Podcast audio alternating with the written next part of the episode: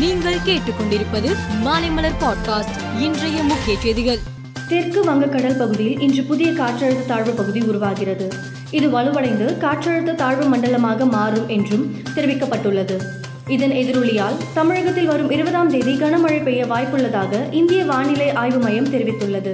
தமிழகத்தில் பால் விலை உயர்வு மின் கட்டண உயர்வு வீட்டு வரி சொத்து வரி உயர்வுக்கு எதிர்ப்பு தெரிவித்து ஈரோடு மாவட்டத்தில் தமிழக பாஜக சார்பில் ஆர்ப்பாட்டம் நடைபெற்றது.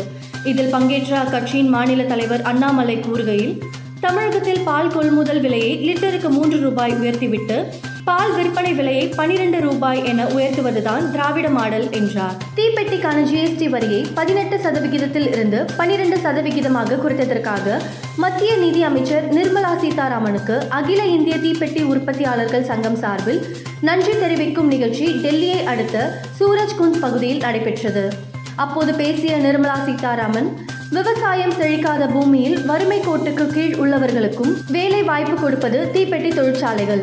விரைவில் தீப்பெட்டி உற்பத்தியாளர்களுக்கு தேவையான அனைத்து உதவிகளும் மத்திய அரசு சார்பில் வழங்கப்படும் என்றார். இந்திய விண்வெளி ஆராய்ச்சி நிறுவனம் ஆந்திரா மாநிலம் ஸ்ரீஹரிகோட்டாவில் உள்ள சதீஷ் தவான் விண்வெளி ஆய்வு மையத்திலிருந்து முழுவதுமாக தனியாரால் தயாரிக்கப்பட்ட ராக்கெட்டை வருகிற பதினெட்டாம் தேதி காலை பதினோரு முப்பது மணி அளவில் விண்ணில் ஏவுகிறது. இந்தியாவில் குஜராத் மாநிலம் ஜாம்நகரில் உலகளாவிய பாரம்பரிய மருத்துவ மையம் அமைக்கப்படுகிறது.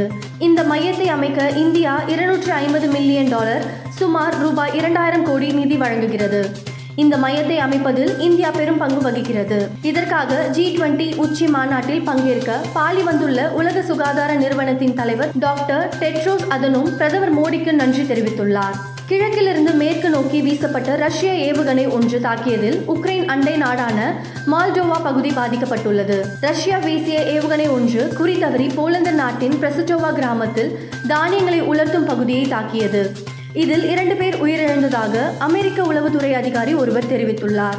வெஸ்ட் இண்டீஸ் அதிரடி வீரர் கிரென் பொல்லட் சர்வதேச கிரிக்கெட் போட்டியில் இருந்து கடந்த ஏப்ரல் மாதம் தனது ஓய்வை அறிவித்தார். இந்நிலையில் ஓய்வு அறிவித்த பொலாட்டுக்கு இந்திய வீரர்களான ரோஹித் சர்மா சச்சின் டெண்டுல்கர் ஜஸ்பிரித் பும்ரா உள்ளிட்டோர் புகழ்ந்து தங்களது பதிவுகளை வெளியிட்டு வருகின்றனர். மேலும் செய்திகளுக்கு மாலை மலர் பாட்காஸ்டை பாருங்கள்.